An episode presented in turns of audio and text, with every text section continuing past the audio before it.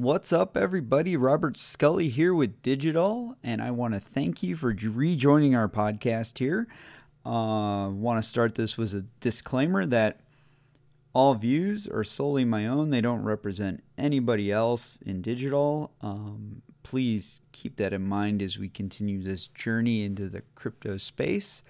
Today, we're going to talk a little Telegram and their ICO, which was halted by the SEC for basically breaking their securities laws.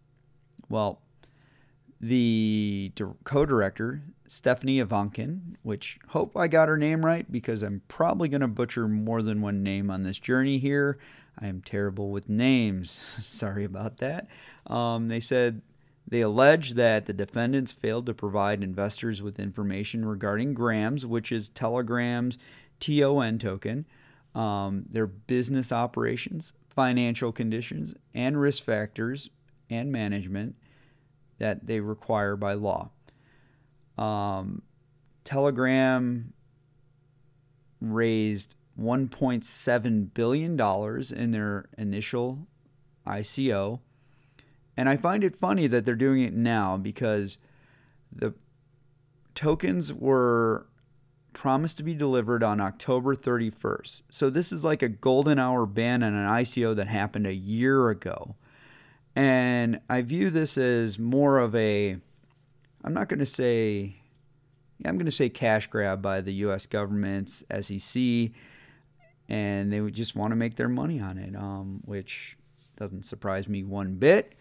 Uh, why do I say it like that? Well, a couple weeks ago, um, maybe the end of last month, EOS, the maker of EOS maker Block One, was fined $24 million by the SEC for the same thing. Now, that was a whopping $24 million.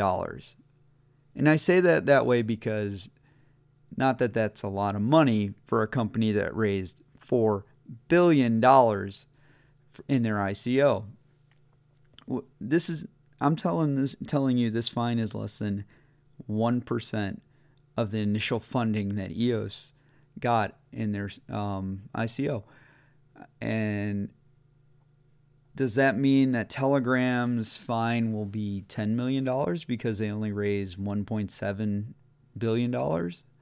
I doubt it. I, I really think that fines for this kind of thing um, when it's dealing with cryptocurrency is only going to go up and up and up. I would not be surprised one bit if Telegram gets fined something similar to what EOS and Block One did. Um, it could even be more. Uh, the government is the government is set on making making their statement or making their point in this space. Uh, I, I guess I'm not getting that idea across correctly. They they know that the money is there to be had. They know that these companies are raising a lot of money. Therefore, they know that these companies are going to pay to play so that way their tokens and cryptocurrencies or their project can stay on the books. Now, they've done this in traditional spaces and I find it ironic, like I said, that this happened at the golden hour. They must have been like, shoot, how did we miss this? Um, I can't believe that we missed this. Let's get on this, guys. Let's get on it before the tokens get distributed. Um, what does this mean for people that invested in Telegram? I, I don't think it means very much. Now, I'm no expert in laws and securities and all that, but if history proves what the future will bring, then, you know, Block One paid $24 million, and so the SEC is probably going to fine Telegram, slap them on the back of the wrist, and say, bad dog, and let it go on. Uh, what are your thoughts? I, I, I would love to hear from you. Um, our Discord is listed in our anchor profile. We live stream Tuesday night, 9 p.m. Eastern Standard Time on YouTube.